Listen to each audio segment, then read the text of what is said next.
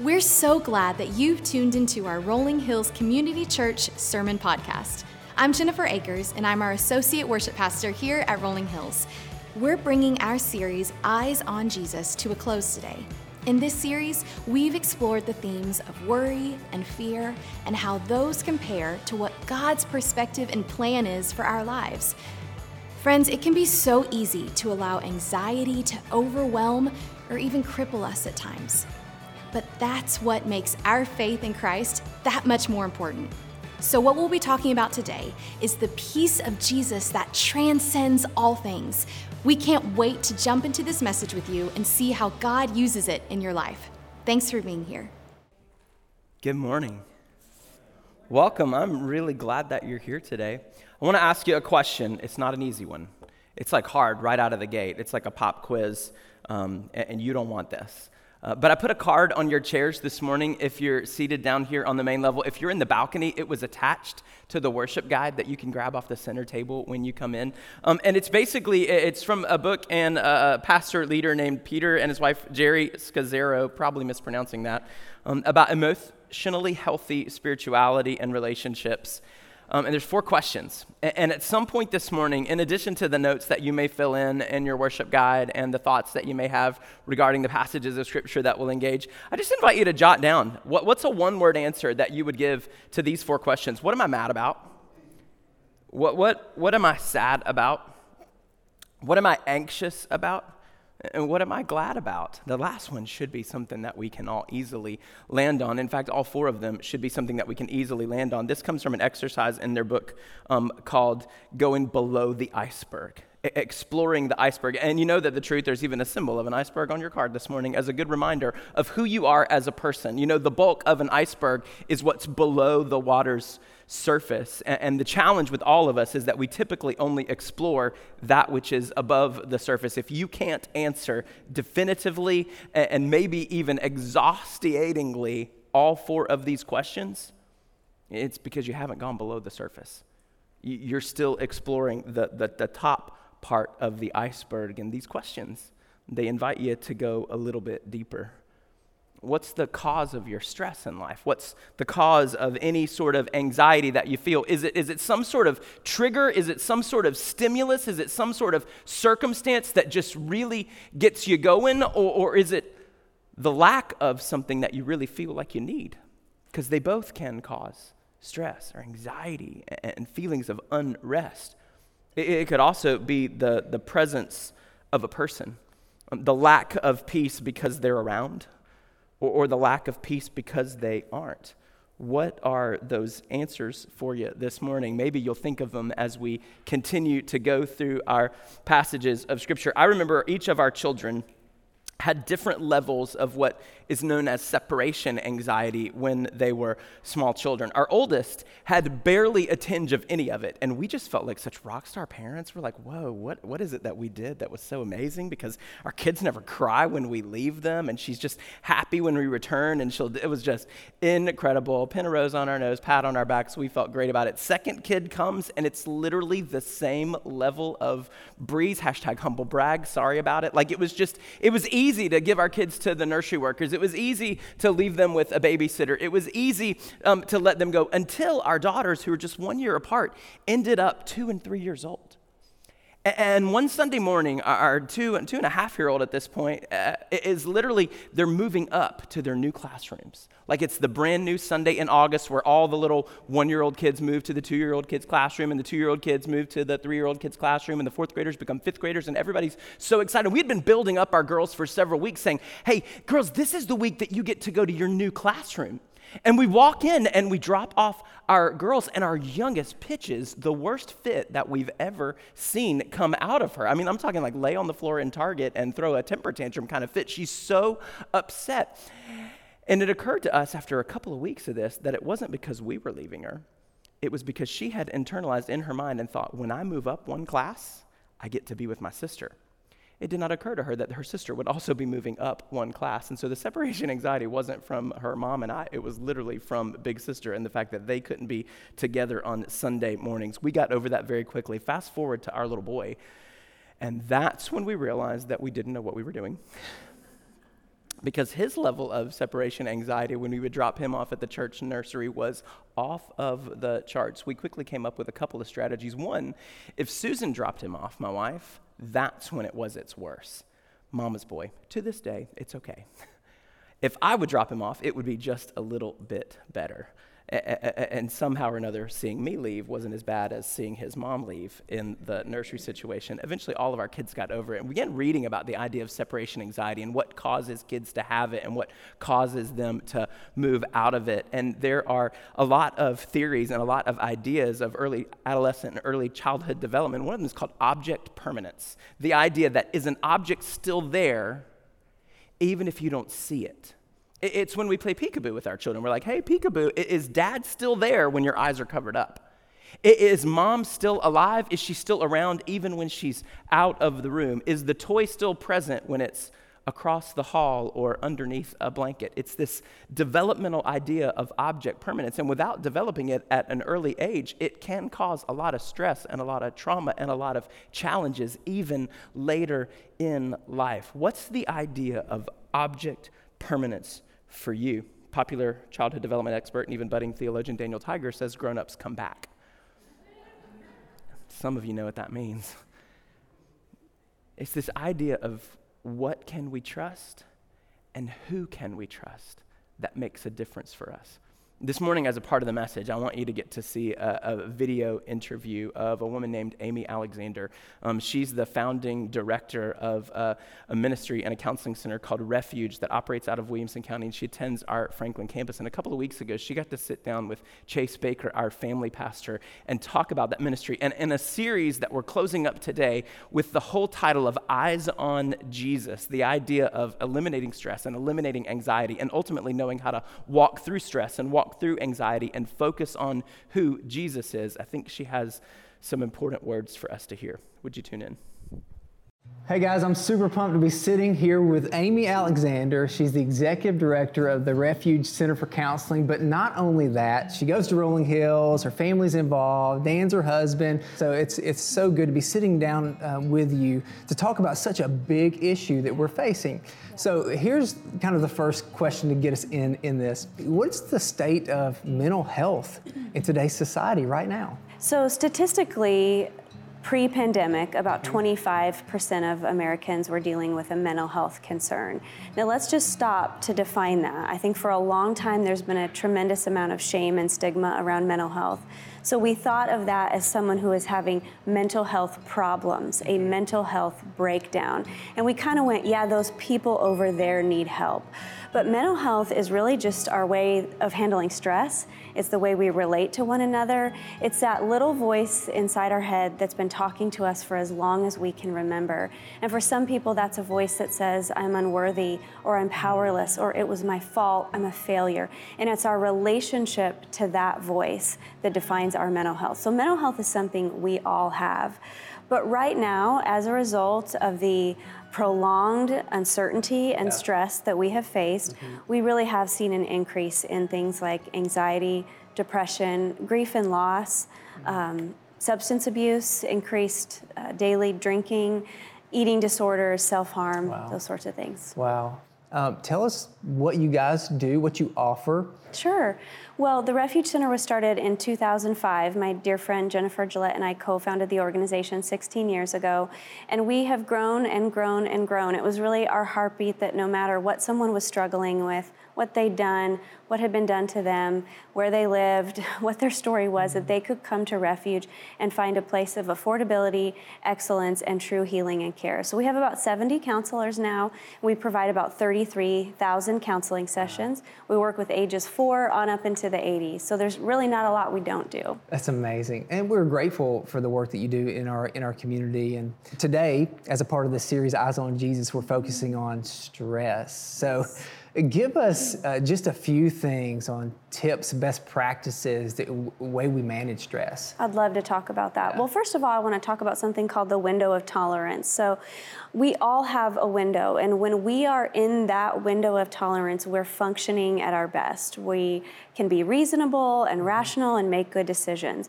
When we fall below the window of tolerance, we find ourselves to be lethargic, overwhelmed, unmotivated. When we fall upwards out of that window of tolerance, we're anxious, panicked, overwhelmed, even manic at times. We know that stress and trauma shrink the window of tolerance. So all of our windows have been shrunk. Our grace tanks have been running low, and our ability to cope has been outweighed by some circumstances that we were just not prepared for. So I think it's really important to recognize that we all need strategies to recalibrate.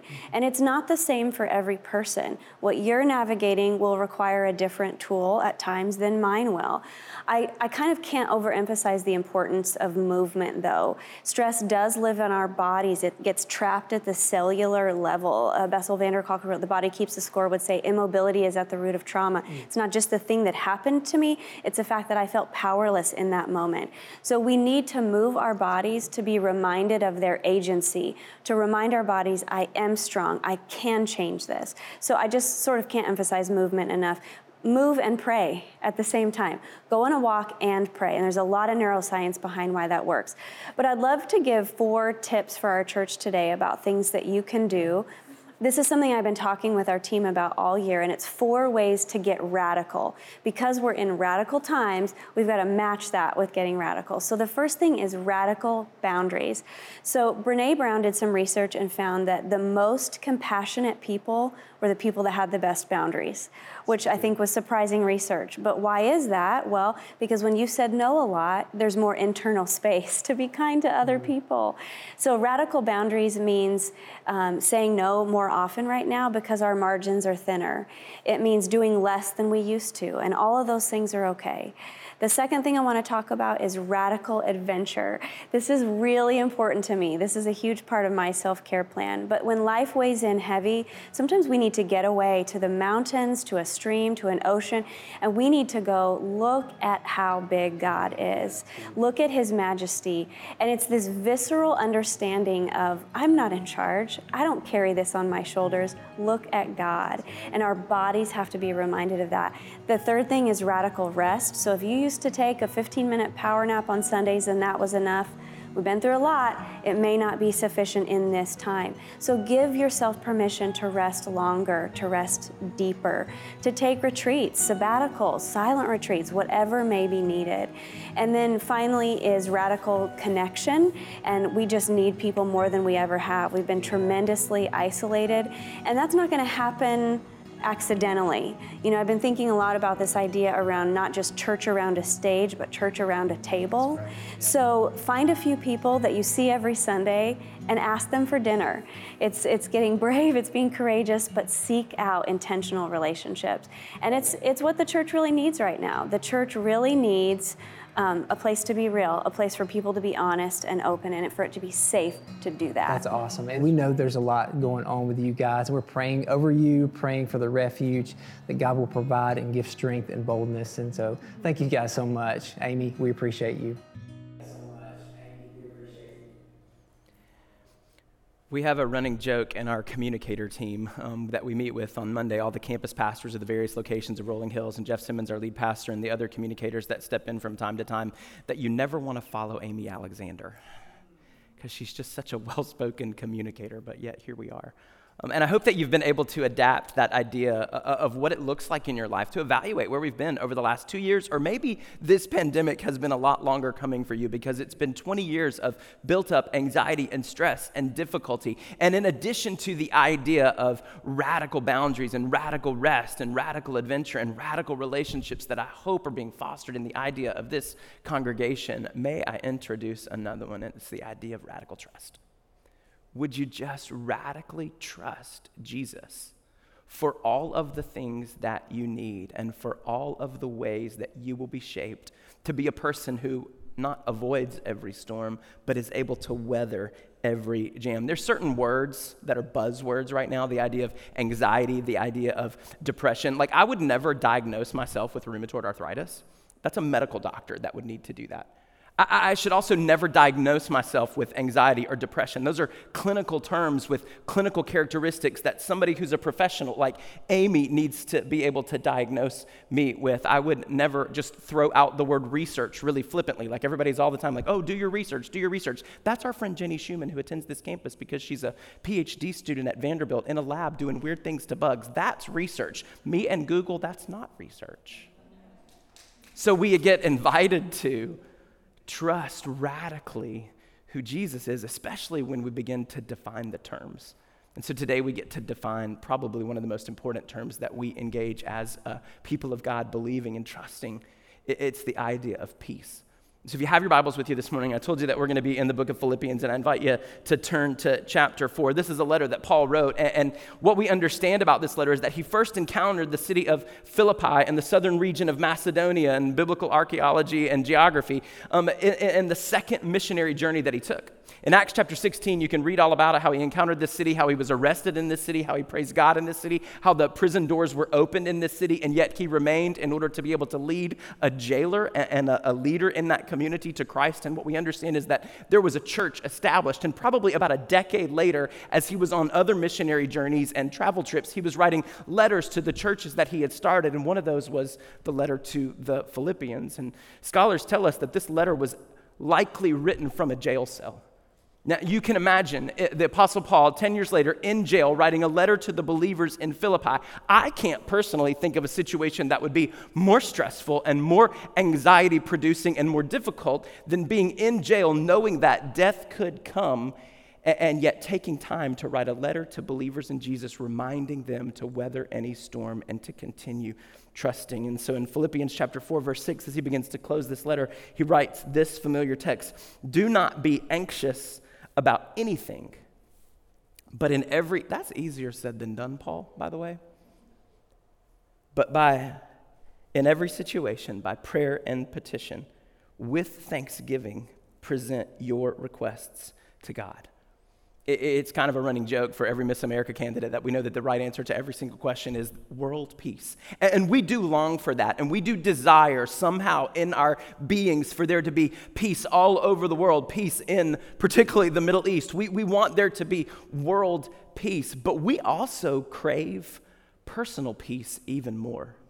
And this passage of scripture gives you permission to do that. It says, present your requests to God. Oh God, we want your will to be done in the world ultimately and all over this planet ultimately and for all seven point whatever billion people ultimately. But we're invited to present our requests to God. And hashtag confession, I'm somebody that has struggled with that from time to time. Last week, we were privileged to have Sarah Rodriguez, the executive director of JMA, our, our, Justice and Mercy Ministry in the Amazon here. And when you listen to stories about what they face on a normal year, not to mention what they faced the last two years because of the global pandemic and because of the Delta variant, the literal death that they've seen, the hands and feet of Jesus that they've been literally taking oxygen tanks on boats and food bags on boats to people in the remote areas of the jungle who didn't have the news and an ability to understand that there really was a pandemic that was killing people by the tens of thousands. When I evaluate prayer requests like that, or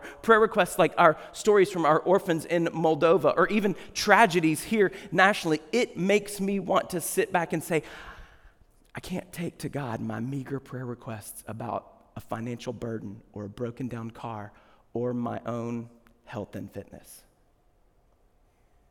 But when we recognize that we were invited by Jesus himself to call God our Father when praying, we understand that we can bring any and all and every request to God and that they don't have to measure up on some Richter scale of difficulty in the world, that He cares as much, as deeply for the plight of the people in the Amazon as He does about your personal, everyday situations and circumstances. And you can raise your hand and grab your phone and call your dad and invite him to come and pick you up on the side of the road any day of the week because he's our father. and we crave world peace. We understand the way that difficulty measures up on a scale of what's really challenging in life, but we are still invited to bring to God our personal requests.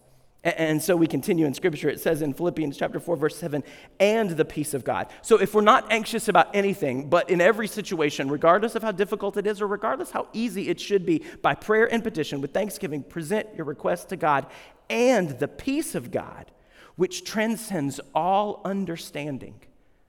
You know, the kind of peace that's in your notes this morning that matters most is the unexplainable kind the kind that we don't know where it comes from, the kind that, that we can't imagine having, the kind when the situation seems too dark and too dire for you to possibly be able to reconcile in your spirit that it's all gonna be okay. The kind of peace that matters the most, particularly for the believer in Jesus Christ, is the unexplainable kind because it comes from God and God alone. That idea of peace transcending, it literally means peace surpassing, to stand out, the prominent, superior feeling kind of peace. That understanding word in Scripture literally means our mind and our mode of thinking, that somehow our mind and our mode of thinking is to be at peace regardless of what our circumstance is. And that only comes, it doesn't come from us figuring it out. Doesn't come from us rationalizing the situation. It doesn't come from, hey, little kid, look at the clock on the wall. I'll be back in one hour. And then being able to suddenly figure it out. We understand that that kind of unexplainable peace only comes from God. And it will govern our approach to situations. It'll govern our reactions to certain stimuli. That's where I need the peace of God the most my reaction timing and my reaction modes. Worldly peace, the kind that we pray for when there's war, the kind that we understand when there's a disaster. Worldly peace occurs only when problems are resolved or solutions are defined and even enforced. We see that when we look at what's gone on for basically all of our lives, especially the last few decades in the Middle East. we know that peace is only achieved in situations when it's been enforced. And when it's no longer being enforced, it's no longer achieved. Like peace is only achieved when problems have been at their root resolved, solutions have been defined. We can't even agree on what the terms are, much less the best way to enforce it. That's worldly peace. However, godly peace occurs. Godly peace occurs even when chaos ensues.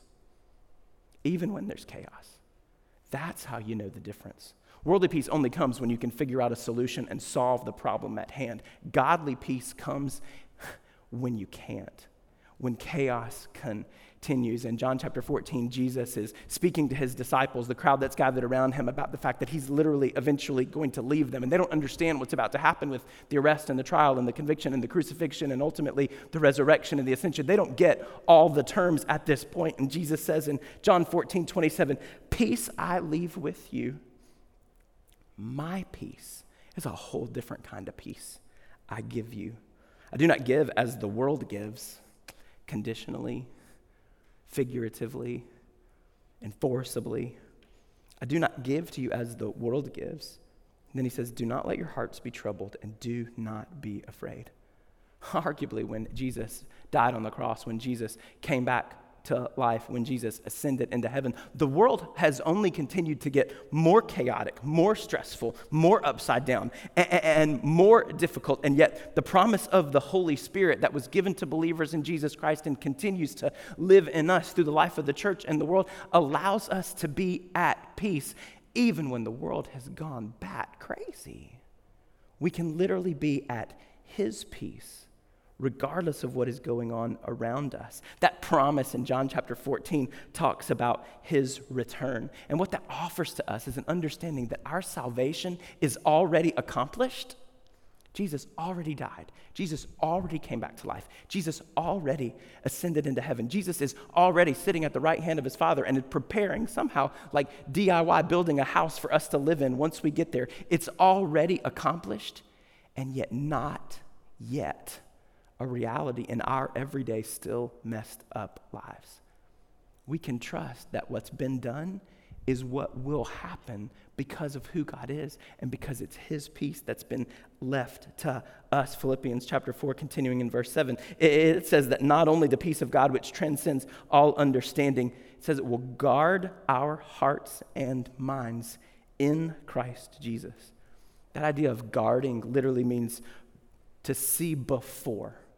That God knows what we need and He knows what is, what is best for us. And, and so in your notes this morning, it, it explains that a, a, little bit further. It's this idea of what godly peace does.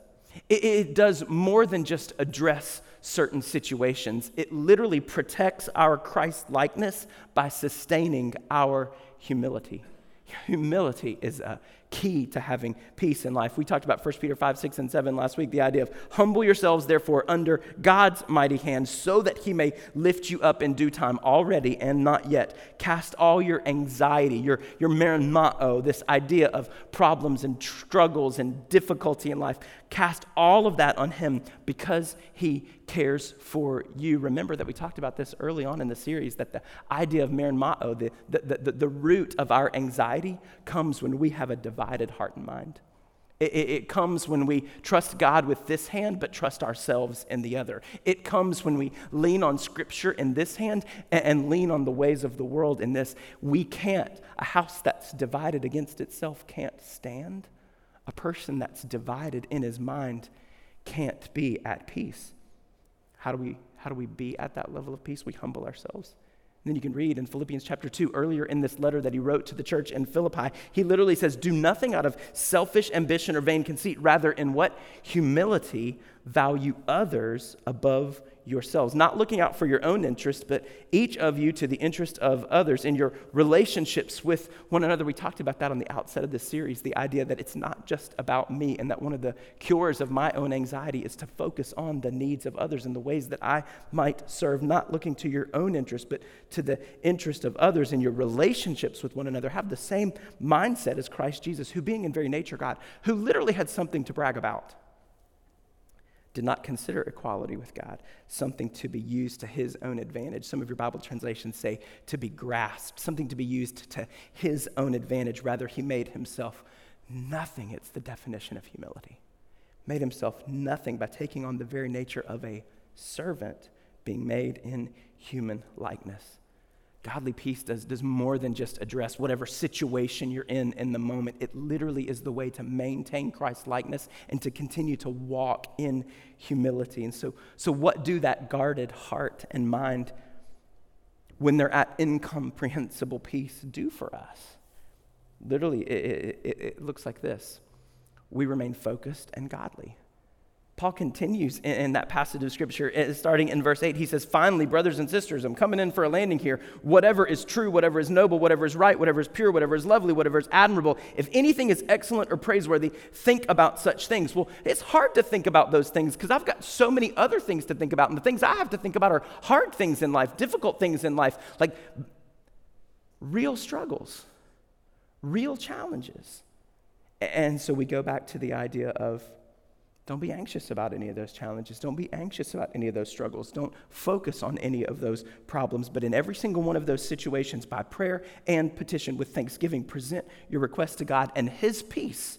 His peace, which transcends all understanding. it's the incomprehensible peace. It's the why does that person seem so peaceful when the world is falling apart kind of peace. It will guard your heart and mind and when it guards your heart and mind, not when you're on guard of your heart and mind, because you can't do this by yourself, but when, when it, when that kind of peace guards your heart and mind, you'll be able to focus on what's true and noble and right and pure and lovely and admirable, excellent and praiseworthy things. And if you're looking at your life right now and saying, I cannot focus on true and noble and right and lovely and excellent and admirable and praiseworthy things, it's because you're not at peace. Because you're mad and sad and anxious. And so we focus on those things. The mind at peace, the heart at peace, it will be a heart and mind that's focused and godly on all of those things. It'll also be a mind that's steadfast and trusting. What does it mean to be that consistent? It, literally means to lay upon, to support, to rest, to brace yourself. Isaiah 26, 3 says this You will keep in perfect peace, incomprehensible peace. Like, like otherworldly peace. You will keep in perfect peace those whose minds are steadfast. How do we get that way? Because they trust in you. It's radical trust. It's radically leaning in and trusting in God. What does the guarded heart and mind at peace look like? Focused, godly, steadfast, trusting, and also completely satisfied satisfied completely in Him. It says in Isaiah 58 that the Lord will guide you always. He will satisfy your needs in a sun scorched land and will strengthen your frame. You will be like a well watered garden, like a spring whose waters never fail. If I want to understand the definition of satisfaction in my life, it's that one. It's that one. So Paul begins to continue closing his letter. In verse 10 he says i rejoiced greatly in the lord that at last you renewed your concern for me. These are people that are hey they're not focusing on just their own needs. They're not focusing just on their own struggles. They're focusing on paul. They're focusing on others. They're focusing on the apostles who are being arrested in other towns and other cities because of the work that they're doing for jesus. It says indeed you were concerned but you had no opportunity to show it. I'm not saying this because i'm in need. Listen to paul's words. He's in prison remember I'm not saying this because I am in need, for I have learned to be content whatever the circumstances. Holy Lord, I need to write this as a tattoo on my hand just so that I see it every day. Learn to be content in every single circumstance. Paul writes, I know what it is to be in need, and I know what it is to have plenty. I have learned the secret of being content in any and every situation. If you're a person that likes to underline things or circle things or highlight things in your Bible, please underline, circle, highlight in any and every situation. Any and every mean that there's nothing off limits when it comes to trust. It, it, means that there's nothing off limits when it comes to digging deep below the surface and figuring out what our challenges are. Every single one of those things can be handed over to Him, whether I'm well fed or hungry, whether I'm living in plenty or in want. Famous verse, you memorize this. I can do all things through Him who gives me strength. Then he goes down with this promise in verse 19 My God will meet all your needs some of your Bible translations say supply. I love that word. Supply all your needs according to the riches of his glory in Christ Jesus. John Piper um, wrote that we should fear living. This is crazy. Fear living in ways that betray your lack of satisfaction in God. And, and I struggled with that at first. And I, I'm reading the book and I'm like, what do you mean betray? Because I just think that's a friend that stabbed you in the back. But when you look it up, it literally also means to indicate. It, it, it, literally means to reveal. So substitute that word. Fear living in ways that reveal your lack of satisfaction in God. The only way that we reveal our lack of satisfaction in God is when we indicate a life that is not at peace because it does not trust God object permanence. He's there even when you don't see him. He's speaking even when you don't hear him. He's working even when we don't understand him. He is accomplishing his will even when he did not check with you first. Object permanence. He's there. We don't always know it. And we can get kind of anxious about it. But we know that in Christ, there is absolutely nothing, Paul wrote this too, that can separate, separation anxiety, that can separate us from his love. And we will be a people who are at perfect peace, incomprehensible peace. Crazy. How in the world are you living your life this okay when the world around you is falling apart? Kind of peace. When our minds are steadfast, because it's His peace, not ours, and we learn to trust Him, regardless of the circumstance need, want, plenty, lack, He can be trusted. I was reading this week on vacation, humble brag. Whew, got to take a trip. at the beach uh, a book by a pastor in New York that I've become acquainted with and, and really like what he wrote in a book called Deeply Formed Life. And he tells the story about how he, he once went to this retreat, and it was a lot more liturgical, and it was a lot, it was like a fancy high church kind of thing. And he noticed that as every person who was participating in the retreat came in the room, they, they dipped their fingers in a basin of water and made the sign of the cross on their foreheads and shoulders. And he didn't know how to do that. And so he was observing everybody in front of him to make sure that he did it right. And he had an awkward moment where he put his hand in too far. And you can read about it in this crazy story. The next day, he got an opportunity with somebody that he trusted to say, Hey, why do you do that? He, he grew up in a, a Christian tradition that didn't do that kind of expression. And so he wanted to know why people did that. And, and the priest explained to him in that moment the water reminds us of our baptism. And our baptism says we are secure in Christ. There's no separation anxiety. Uh, uh, uh, there's no, there's no difficulty. There's no overwhelming problem that can cause that level of stress and can take away that level of peace from the person whose hope is secure we are blessed, regardless of what Christian tradition you come from, to have been given two reminders from Jesus Christ Himself. Two reminders that we can be secure. Two reminders that our hope is in Him. Two reminders of where our peace comes from. Ordinances of the faith baptism, which we get to celebrate today in person here at our campus at the 1030 service. And I'm so excited. My swim trunks are in the back. I can't wait. We get to celebrate and witness that baptism get in that water.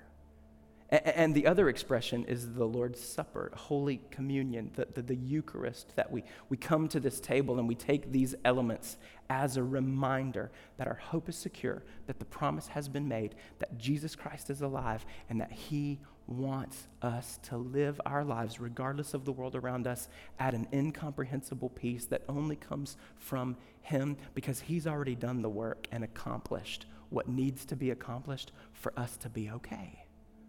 And, so this morning, we're going to come to this table.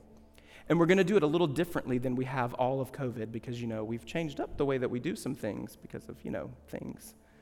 And so this morning, you're going to be invited to this table. There are two tables here, one to my left and one to my right, and there's a, a, table and some baskets upstairs in the balcony. And I invite you to, to come to this table in the same way that Jesus invites you to come into his family and, and to take the elements. They're prepackaged for you. One, one cap has the wafer, the other cap on the other side has the beverage. And while our worship team leads us, you're just invited to, to go back to your seat and to take communion with, with, with a friend or with your family or, or all by your lonesome with just Jesus in this moment, knowing that those elements are your reminder. That, that, that bread is the broken body. That, that cup is the poured and spilled out blood that gives you all the security that you need, that your hope is in Jesus, regardless of what your world has thrown at you right now. And as an, a part of that, I invite you to bring the card that you wrote on. There's an empty basket on all three tables, and maybe as a symbol of you expressing radical trust, you just want to say, All right, Jesus, here's what I'm mad about, sad about, anxious about, even glad about and I give you that, cast all your cares on him. I, I give you that. Come unto me, all you who are weary and heavy laden. I will give you rest. I'll take that in exchange for your peace. Would you pray with me this morning? Father, thank you so much for this day. Thank you so much for this time. Thank you so much for these symbols. We need them. It's object permanence for us, God. It reminds us that you're here when we don't feel it that you're moving when we don't understand it, and that we can trust you even when it's hard. So today, God, we give you all those things about us what we struggle with, what we're anxious about, what we're sad about, what we are burdened by, what we are angered by, whatever ails us, God, we give you those things and we take your peace in exchange. The body that was broken and the blood that was spilled, we take those things as our security and as a reminder that the same Jesus who lived and died and then lived again will one day return, you can be trusted. It's in your holy and perfect name that we pray today. Amen. Would you come to the table? Thanks for listening to our Rolling Hills Sermon Podcast, part of the Rolling Hills Podcast Network, where you can find great podcasts like Making History Parenting Podcast, Men's Leadership Network, RH Women's As You Go podcast, and more. If you want to learn more about what's going on in the life of Rolling Hills, download our Rolling Hills app or visit our website at rollinghills.church. From there, you can follow us on Instagram and Facebook to stay up to date on what's happening and ways you can connect. We're thankful for you.